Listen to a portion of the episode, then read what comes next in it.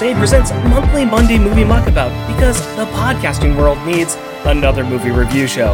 I am Rick, also known as Not Jeff from Jeff and Rick Presents, and I love movies. I've got this huge collection of movies, and I am often really surprised when I find somebody who's not seen a movie that I consider to be a classic. Every now and again, I get really lucky because people just wander into the Longbox Crusade headquarters. Sometimes they're like get, just getting done doing jujitsu with somebody else who works here, but you know, sometimes it's just random things. This time it was somebody who got finished punching somebody else. I'm not going to say who punched who or why, I'm just going to say that it probably happened, at least in my mind. But I would like to introduce Patrick, who is good friends with one of the LBC crew members. Patrick, how you doing, sir? Great. How are you, sir? I'm doing fine. I hope you don't mind. I just threw in the jujitsu bit, but you know. I... No, that's great. That's great. Yeah. Um, yeah, we we often scrap. It's uh, what drew me to be friends with him. I've only had the pleasure of talking to Delvin over Zoom and Skype and a few other things like this. So I've never met him in person, but my opinion is I don't want to scrap with him. Yeah, uh, you know, he out heights me by about a foot, but he only outweighs me by about 10 pounds. But I will say that that extra foot really, uh, it's rough. yeah, yeah. And he's such a nice guy, too. So he'd probably, you know, just lay me out with a smile on his face. He does. Yeah, he's like, uh, he's he's smashing you, and he's like, "Are you okay? Is everything okay, because you're not really moving a lot. And it's like, well, it's because you're gigantic and I can't. it's always it's always good to be friends with people bigger than you and yeah. you know who can do more damage than you. It's yeah, it's always yeah, been my my view in life. You also do your own podcast too, almost famous with a PHP for F, right? Yeah, that's correct. Yes. Yeah, it's a developer podcast. I've been a developer for a long time. I've um, worked on computers and programmed pretty much my whole life and myself and my co-host Matt Lance, we get together now and again. It's not regular, but we get together now and again and just talk about whatever's happening inside of our lives. And we were taking a hiatus because he's recently had a, a brand new baby. So, yeah, that that that family life can kind of get in there and ruin your fun all the time. it changes your fun for sure. changes your fun, and yet yet you know we sit here and do these podcasts that are somehow tied to things we enjoy or work work or anything like that. So just because we aren't doing enough stuff with our family and work, we decide we're going to do more things as well. Correct. Yes, I just got done putting all of my kids down for bedtime and making mixing myself a nice beverage, and uh, and now I get to sit and, and talk with you. Yeah, I saw the beverage and I was feeling very very envious because I normally have a beverage, especially with my other show. My other show, we not only talk about a comic book from the 80s, but we also drink beer with each book, and I match the beer to the comic. That's nice. I have never installed that with this because my beer budget, anyways, is out the roof because of that. I don't need to be doing that with this show as well. yes, uh, I, I used to partake when I record with Matt, and my whiskey budget was a little too high. So yeah, well, imagine doing that every other week, and you can kind of and trying to find a, a beer that matches a comic. Yeah, it's it's a thing. It's a thing. I I walk into the beer store. I'm saying, yeah, can you find me a beer that has an alligator on it? Mm-hmm. The looks I get are I, am well known now, and I'm on many lists. But that that is way off topic. We need to get back on topic and talk about the reason why you are here. You sent me a list of movies. You wanted me to give you a movie that you have not seen yet, and I am going to do that now. Are you ready, sir? I'm ready. This is I'm I'm ready. Okay. I'd like you to go all the way back to 1976 and see a little film that Martin Scorsese directed called Taxi Driver. And yes. this is starring Robert De Niro and Jodie Foster, also with Albert Brooks and Harvey Keitel and a whole lot of other people. What do you know about Taxi Driver? I mean, what everybody knows, I guess, that that that just has seen the cultural references. I didn't know Harvey Keitel was in this too. That's exciting. I mean, you know, the hey, are you talking to me scene, mm-hmm. you know, I, that's, I mean, that and, you know, Robert De Niro with a mohawk, which is just, I mean, him being young with a mohawk, like, I, he's meet the Fockers guy, you know, he's, you know, not uh, necessarily somebody I see as like a tough guy, I guess. I mean, I guess you kind of see him as a tough guy, but like a tough grandpa, not really like. That's that's interesting because I always think of him as from Godfather 2. That's where I always see him, and he is a tough guy in Godfather too. See, I, I wish I could have picked The Godfather because I, I I've only seen it once. I've only seen like the trilogy one time through, mm-hmm. and I just didn't appeal to me, so I never watched it again. And so I always forget that he's in it. Yeah, you know, it's like it's Marlon Brando and I think Al Pacino and a bunch of other guys. Yeah, and a bunch of other dudes. so why haven't you seen this? It sounds like there's a few things that really appeal to you, but why haven't you seen this before? I think it's just like a matter of it's an older movie, so you're te- you're not really going to tend to see it. Like it's probably not. I don't know if it's on Netflix. I don't know if it's on Hulu. It's not like a streaming movie that's like super mm-hmm. popular that everybody wants to watch. Growing up, that wasn't really the type of movie that I would be like allowed to watch. Fair enough. I mean, I, I, guess I was allowed to watch a lot of weird stuff, but it was like always horror movies, like Friday the Thirteenth and stuff like. Like I was allowed to watch Freddy eviscerate somebody in a shower stall, but uh, you know, I wasn't allowed to watch Taxi Driver. I guess. So we'll we'll let you see the gory movies, but once we get into the political suspense yeah. thrillers, no, that that that's mm, too that's realistic. Too far. It's yeah. too far. Yeah. that's but you know so so with a combination of like not really having seen it when i was younger and then not really having a streaming service and uh, or that, that that provides that I guess it just always kind of slipped through the cracks. Like I just never made time for it. And as we all know, if you don't make time, you won't have time. So. Well, the good news is whether you've got the time or not, you've actually got an assignment. You've got a test to do. And this test probably won't punch you back, but I'm not quite sure. Still, I, I am going to assign this to you. I'm going to let you go out and watch it. And while you are out watching it, we are going to sit back and listen to the trailer from 1976's Taxi Driver. 272. Second call, 401 Fort Hamilton, 41 and 7. One item 5. Alfano, 448. De Niro. 4 and 5. In Bang the Drum Slowly, the critics called him a brilliant new talent. After Mean Streets, they said he was a genius. For his performance in The Godfather Part 2, they gave him the Academy Award. Come on, man. Just get me out of here, all right?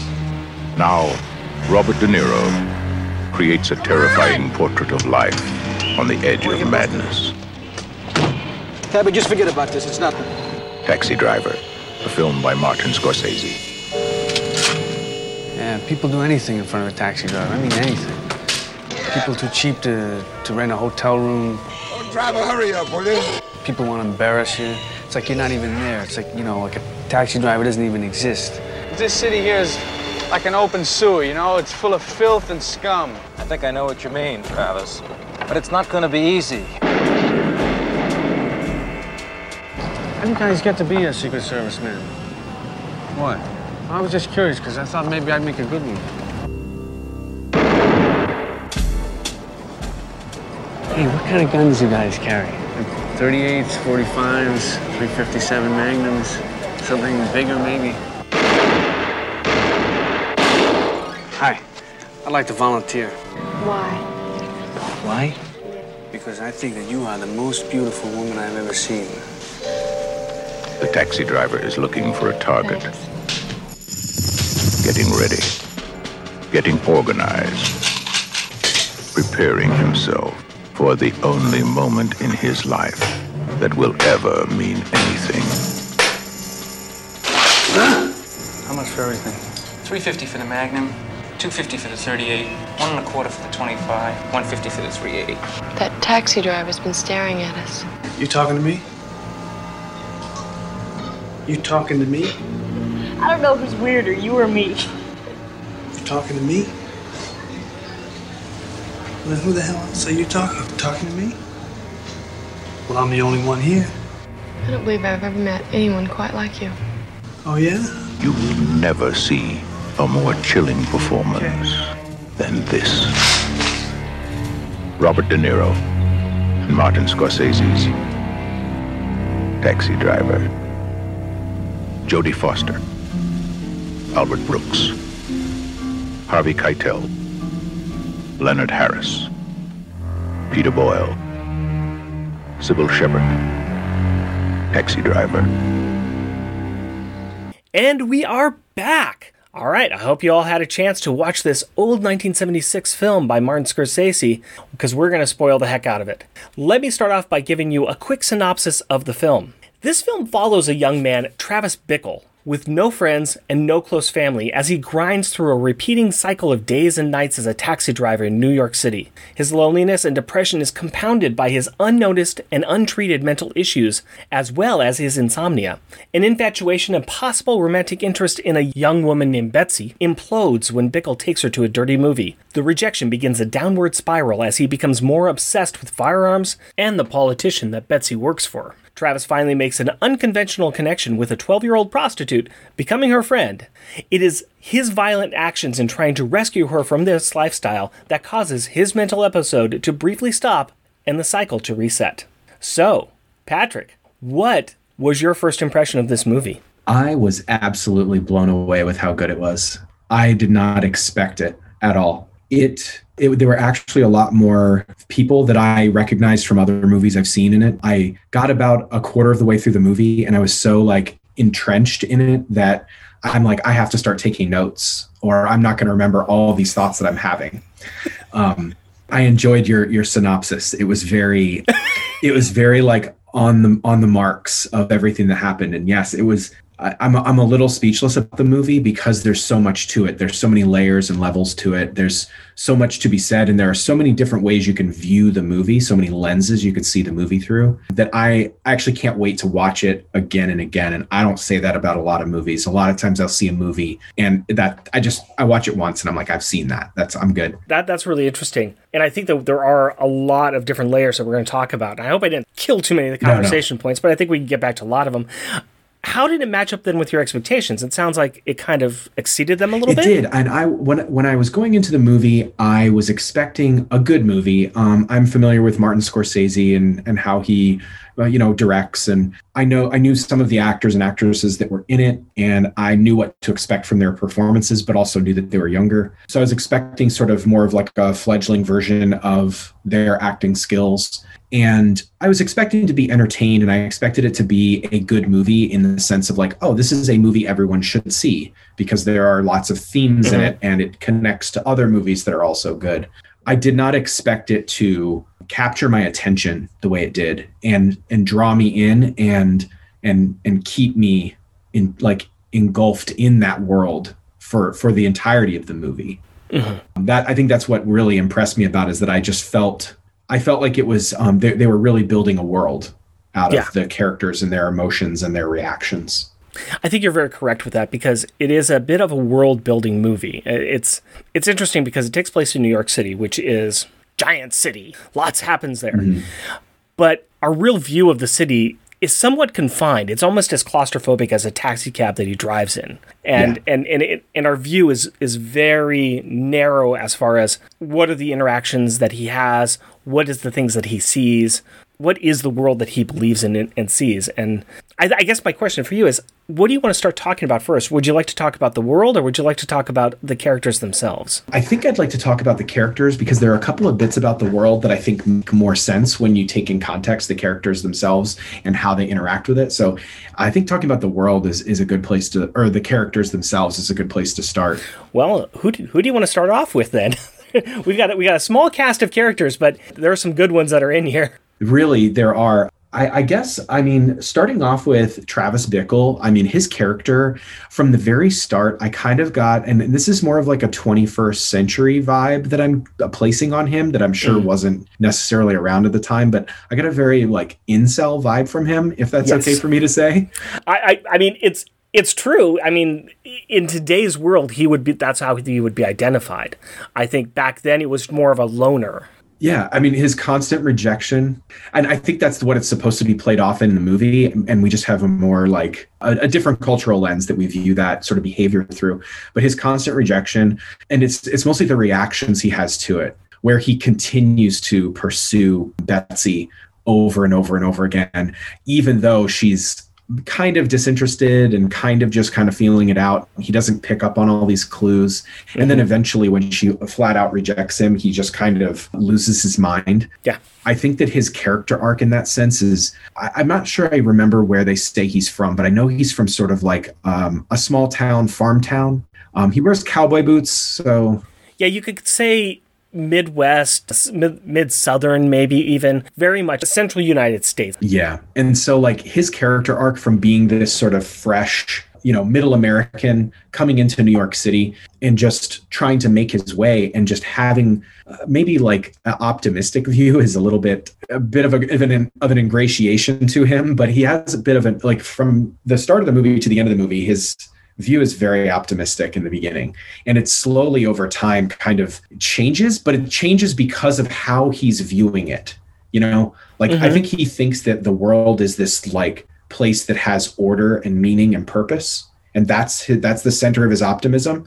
But it's the lens with which he views the world that it should have order and it should have purpose.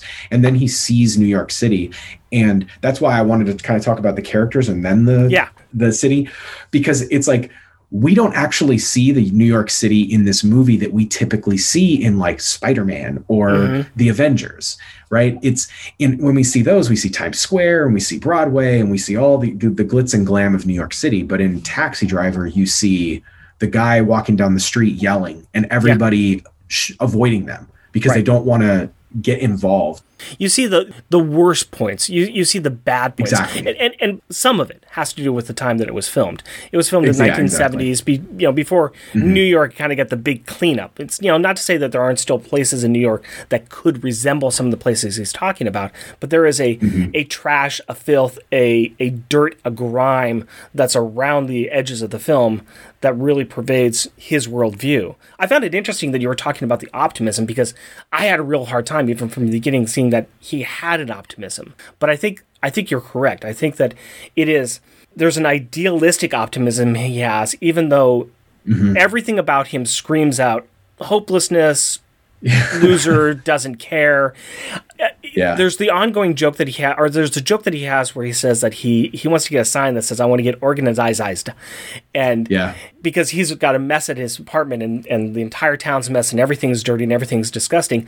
The only thing you ever see is that he has got that sign that says he needs to get organized. But every time you see his apartment, it, it's a dirt hole. I mean, there's It is, papers yeah. everywhere and it's disgusting and and it's it's functional as a place that he just exists, but it's not Mm-hmm. clean, it's not neat. So he's his own optimism in thinking that the world needs to be a certain way, he can't even make that in his own living space.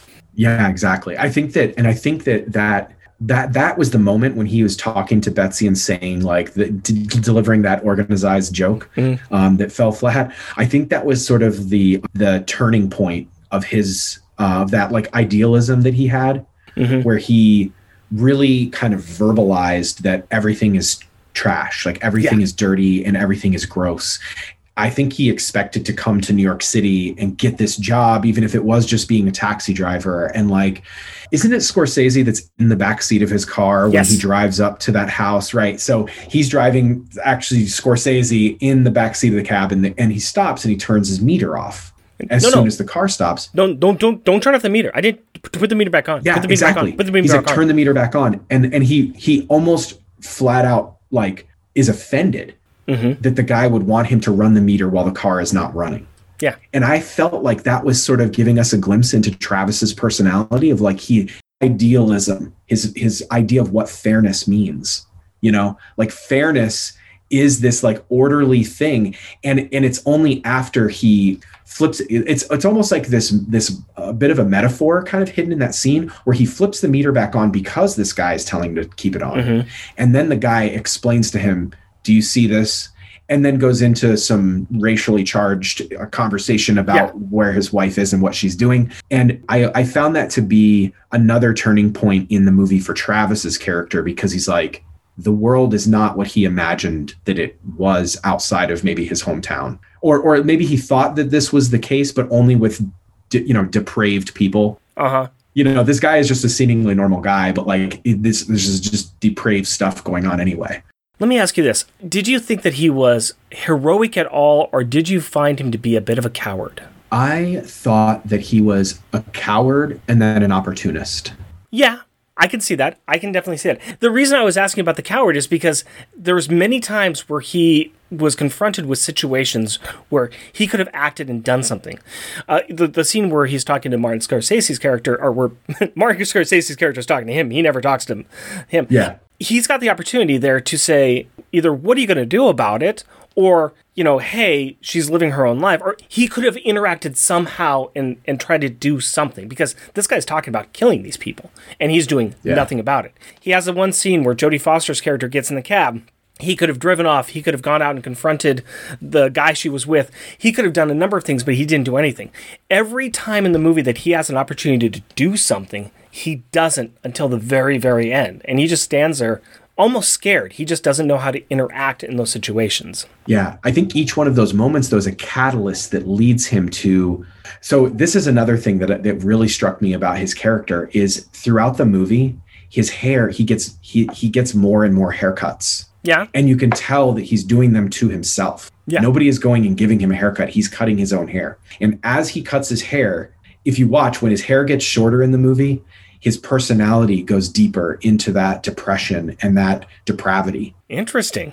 So when he starts off, he looks, I mean, I got so many flashes when I was looking at Robert De Niro of Daniel Radcliffe. Like there were so many moments where his face like would make a like a like this boyish look on his face with mm-hmm. the like longer hair that's kind of a little little, you know, messy or whatever. But then when he takes out Betsy to that the dirty movie, he cuts his hair. Yeah. So that he can like go out on a date with her, but it's like he's delving further into his own depravity. Yeah. and then eventually he gets to a point where he actually like crops a lot of his hair off but it's so messy and chopped up and it's like so indicative of where he is at mentally and emotionally. And that's when he goes and confronts jodie foster's character and mm-hmm. tells her that she needs to get out of what she's doing. It's no place for her girl like her. She should be in school and blah blah blah blah blah and that he can help her Let's talk about Jodie Foster's character because talk about Yeah. young. Talk about really young. I mean, Jodie Foster as a 12 year old in this, and yeah an amazing role. She got an Academy Award nomination for this with good reason. well deserved Yeah. oh my gosh Yeah, she plays a 12 year old prostitute, which is, I mean, there's a lot that we could unpack with that in and of itself in her relationships with with older men. But apparently they they did as much as possible in the film to protect her, and one of her biggest protectors was Robert De Niro himself. And her comments, I, I read a lot of background stuff. Apparently, he was challenging her. At, at that point in time, she actually, at 12 years old, had made more movies than anybody else on the film because she had like a whole bunch of movies as a childhood actress. But Uh-huh. he was the one who taught her how to actually act because he would bring her to out for coffee and he'd be like, let's do the lines, let's do the lines. Okay, now we're going to improv and we're going to create these characters. And she started off being bored and then she was like, okay, now I'm interested in this and now I'm really developing who this character is and what they're doing. her performance yeah was just so stunningly believable Yeah. i was literally blown away with how well she was acting and how young she was Yeah. the scene where he is like he goes and hires her through sport and they go up to the room and he you know denies her advances and tries to We're talk to this. her We're not doing this. We're not doing this. We're going to talk. Right. Yeah, exactly. And regardless of what she does, she's always he's always, you know, rebuffing her and going back to like, I, I want to I want to get you out of this situation. But then he asks her to go on a date with him, like not a date, but like go meet him for coffee or whatever in the morning. And they go and sit at that table. And that scene was so incredible. Her reactions, her the looks on her face. I mean, they look so natural, like they were just they were actually having a conversation. It was actually these two people. It's a time where she's actually human. He is, you know, it's just two people Right. talking. And once again, like I said in my in my synopsis, it's really sad, and yet it's also telling as well that this is the only person he has a connection with. Yeah. Uh, he he thinks he can be a hero. He thinks he can actually, you know, do some good. He's got this strange vision of, of what what it mean what he should be doing, and, and here's somebody he can talk to. He has no interest in her in a relationship, but he can talk to this person, and it may be because she is not a peer at all. It may be because she is young woman. I mean, there's some misogyny that you could call in there as well. Maybe it's Yeah. because she's actually, even though she's very mature for her age, she's also she's still a child, and maybe because of his own insecurities and his own development, that he is th- th- they are talking at the same mental level. Yeah, I, I actually see Jodie Foster's character as his representation of the world. Okay. I think he sees the world as this naive place that needs to just do what it's supposed to do. So, like, he's telling her she needs to be in school. This is no mm-hmm. way for her to act. I think this is how he feels about the world around him. Yeah. And I think he also sees the world the same way that she, like she truly is, where she is a 12 year old prostitute. Yeah. And I think he sees the world in that way, where it's this clean place that has been made dirty through its in through its its its bad actions. Yeah. Right. It's bad choices and bad decisions. And it's his job to come in and save the world like he's coming in to save her like this i like that that's why that table scene where they're just talking to each other i'm like she seems so real and he seems so real and it was such a real moment that Mhm. i couldn't help but see this metaphor underneath it of like this is him really trying to connect with the world Mhm. and and she is his connection she is his purpose in regaining himself and and his his own mind what he needs to do to regain himself from the rejection of Betsy and rejection of like he's being rejected in his manliness by the other you know republicans in this campaign office you know trying Yeah. to throw him out the cops who are like not who are on on the the, the side of like the uh, the uh the, you know the the system or the man or Yeah. whatever yeah the, their establishment and he never thought of cops that way he thought of cops as protectors but they're actually just working for the establishment and, you know um anyway let's juxtapose that scene against the scene that he has with Peter Boyle because we have we have this interesting cadre of taxidermists. He, he Yeah. doesn't have he doesn't have any friends. He has no friends. Jodie Foster is really right kind of his second friend that he has in the film.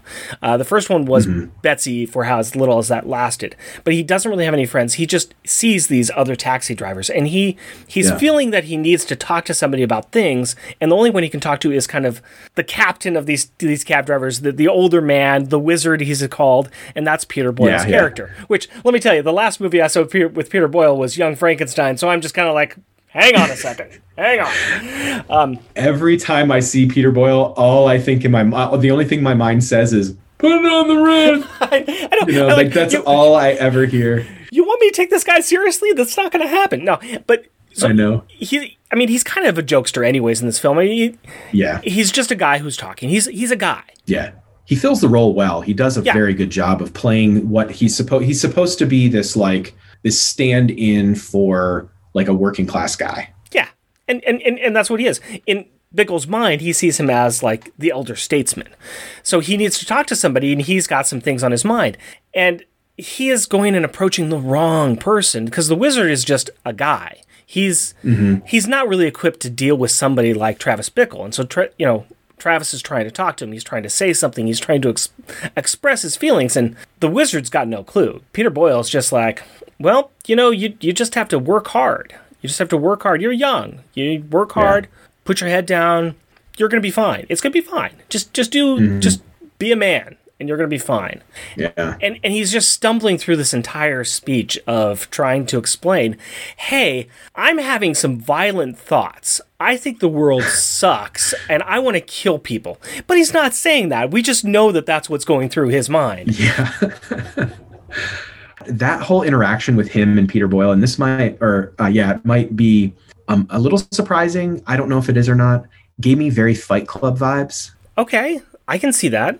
because like the whole purpose of fight club is kind of to Not talk about Fight Club. right well yeah, is to um that's okay i'm like well you're right so should i not talk about that should i say okay um should i just shut up right now so the whole like point of the movie fight club is that it's like this uh this arc of like what it means to be a man in our society and what Mhm. society tells us and what we're actually trying to do and that we're actually all kind of just little boys because nobody actually let us grow up and we don't let each other grow up and we don't show each other any kind of like tenderness or affection because that's unmanly and Right. the only way that we can uh, touch each other is through physical altercations and so that's how you know it's like there's so many levels and layers to that but like that it gave me that vibe because like peter boyle plays the um the wizard is that to travis he is that like look man just be a be a man Yeah. suck it up and just put one foot in front of the other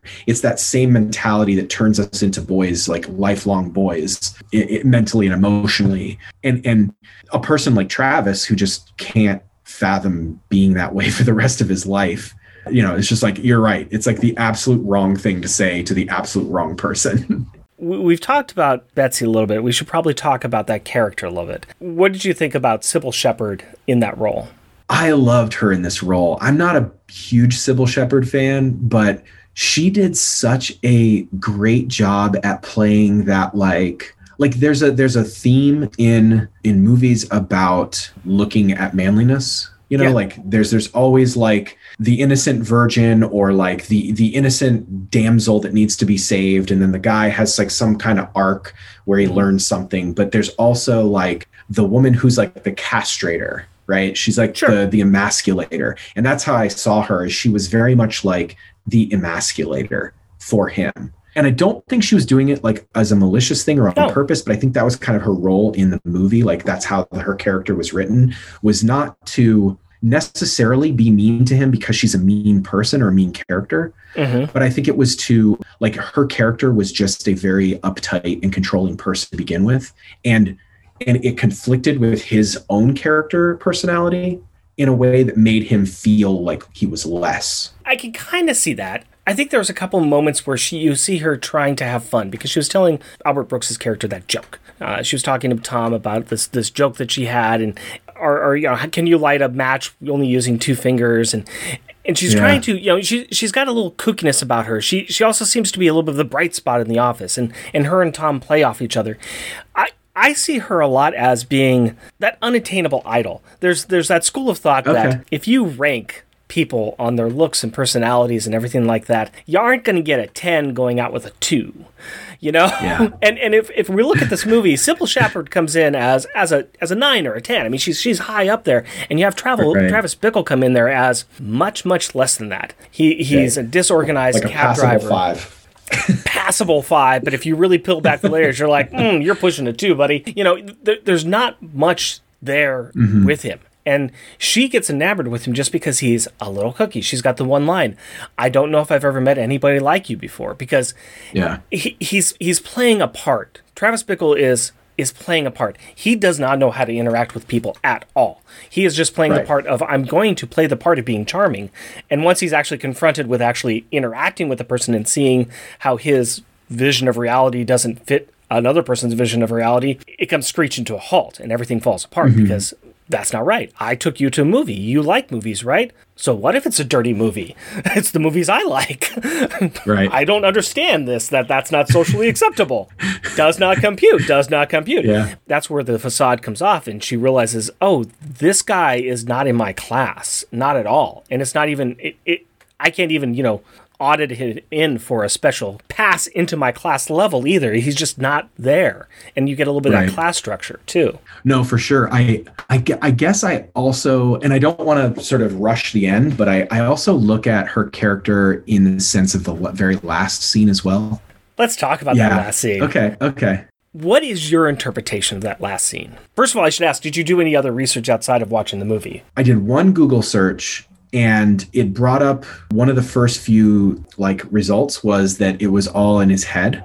Uh-huh. And I'm like, I cannot possibly read one more review from somebody who says that a movie is all about somebody in their own head. I'm like, if I if it's not explicitly telling me that it's like if it's not Fight Club, Mhm. then it's not in somebody's head. It really happened. So you think that this really happened then? Oh, I think That- I think every bit of it really. I think it's a it's a movie about a about real actions from a real from from Travis. Like I think he actually did all those things. And for those of you that haven't seen it, and if I was a little obtuse in my description there, after this massacre that occurs at the hotel where he tries to save Iris, uh, he is massively injured and he has to. Mean, he, it, it actually, when you first watch it, you're like, oh, he's dead.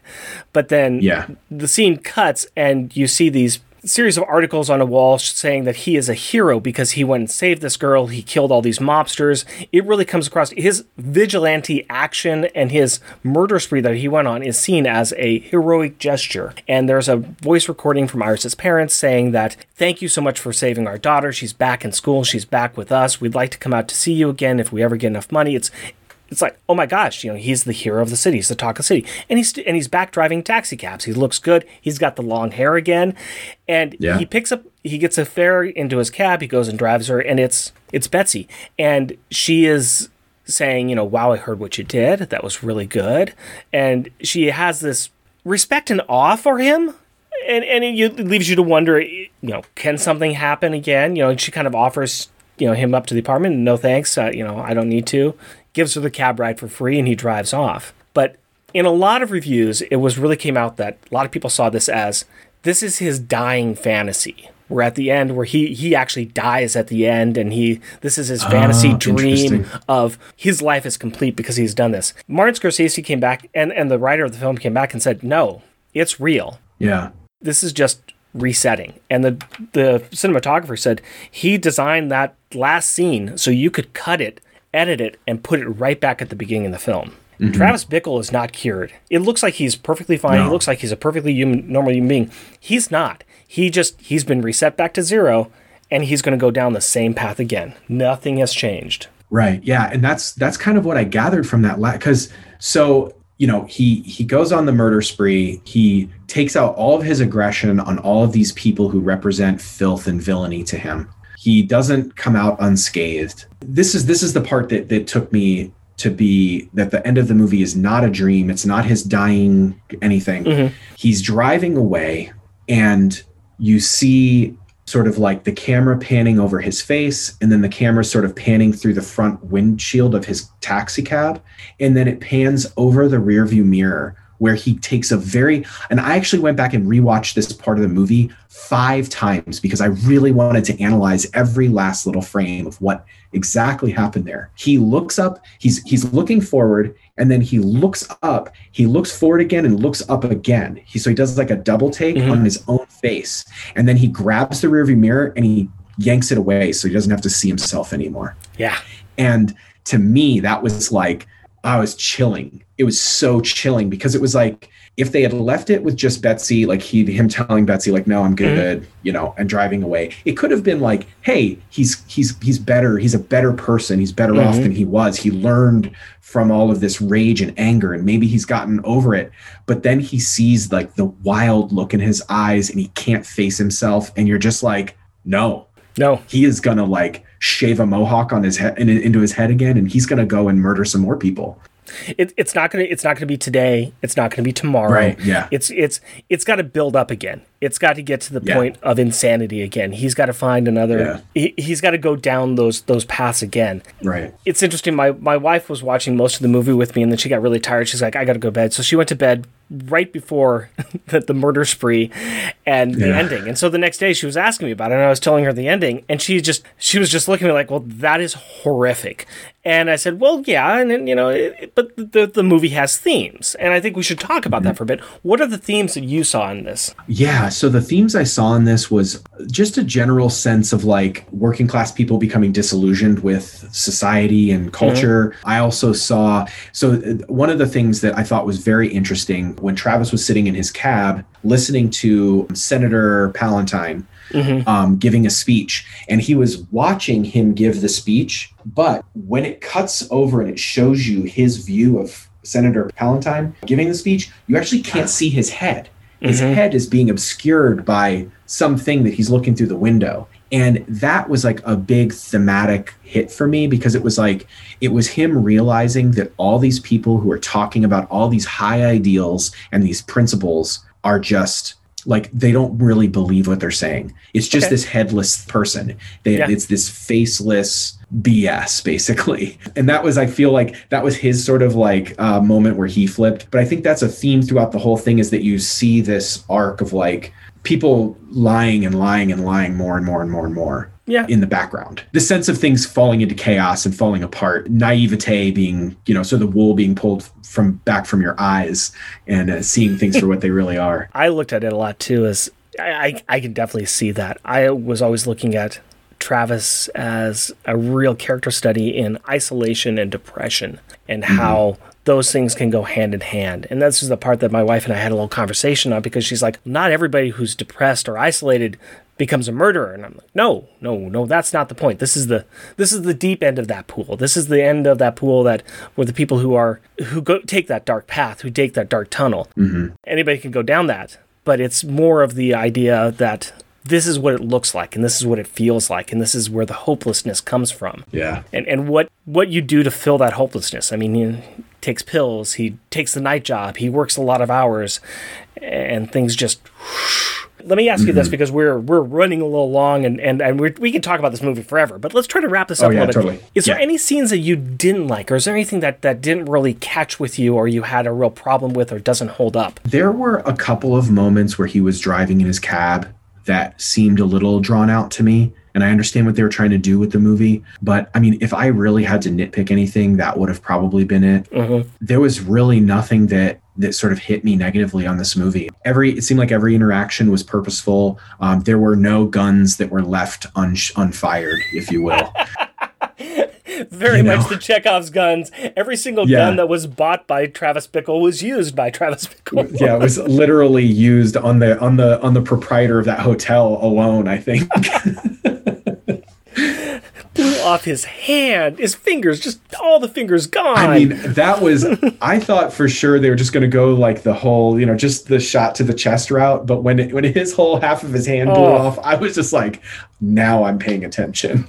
Whew, whew, that's a vicious scene. Yeah. Speaking of good scenes, though, is there any scenes that really stood out for you? Is there any big scenes that you that you really loved, or something that just is going to stay with you forever? Yeah, man, I, and and not for the gore, but for the philosophy of it. But that last sort of scene in the hotel where he is moving through, he is he is not a skilled killer. He is not by any stretch of the imagination like John Wick, right? He No. is like he shoots a guy in the guts and then he walks away thinking he died. And like people don't die from being shot in the guts, you know, like it hurts, but nobody's dying from that. And like he doesn't even think to like you know what I mean? So the Harvey Keitel's character, Sport, he comes back and shoots him. What I what I realized is that in that in that scene and why it hit me so hard is that he is he is only there because of his revulsion of sex work. Yeah. So to him, sex work and the and the depravity of sex is like irredeemable thing. However, this gory violence, this absolute murderous fury is perfectly acceptable to him. And the other thing that's perfectly acceptable to him is dirty films because that's what he watches. It's okay being Absolutely. up there, but it's not okay with Right. what's going on here. Yeah, it's fine when it's on when it's like when it's fake and or it's on a screen. It's Yeah. fake, right? But yeah, it's not okay in the world. No, that's and that's great. I didn't even make that connection. That is fantastic. I didn't even think to like think of that aspect of it, but it's so true. He Yeah. oh man. But I that that's why that scene stuck with me. the scene that I think I loved, and I loved the just the cinematography of it, is he's failed on that date. Uh, she doesn't want to talk to him. He's tried calling her numerous times, but he, there's a scene where he's in this hallway. He's using a payphone. He's talking to Betsy, and he's trying to say, you know, why won't you go out with me? You know, can we can we talk? And he's pleading, he's begging, and the camera slowly moves off him, moves down this hallway, and then focuses on this empty hallway with an open door looking out on the street, and you still hear him talking off to the side. And I, I looked at it. I, I liked the scene a lot, and I saw one of the comments about it. But the director he said he loved that scene because it's so pathetic, and Bickle is so pathetic at that moment. You don't want to look at him. You want to look Yeah. anywhere else but at him because he is.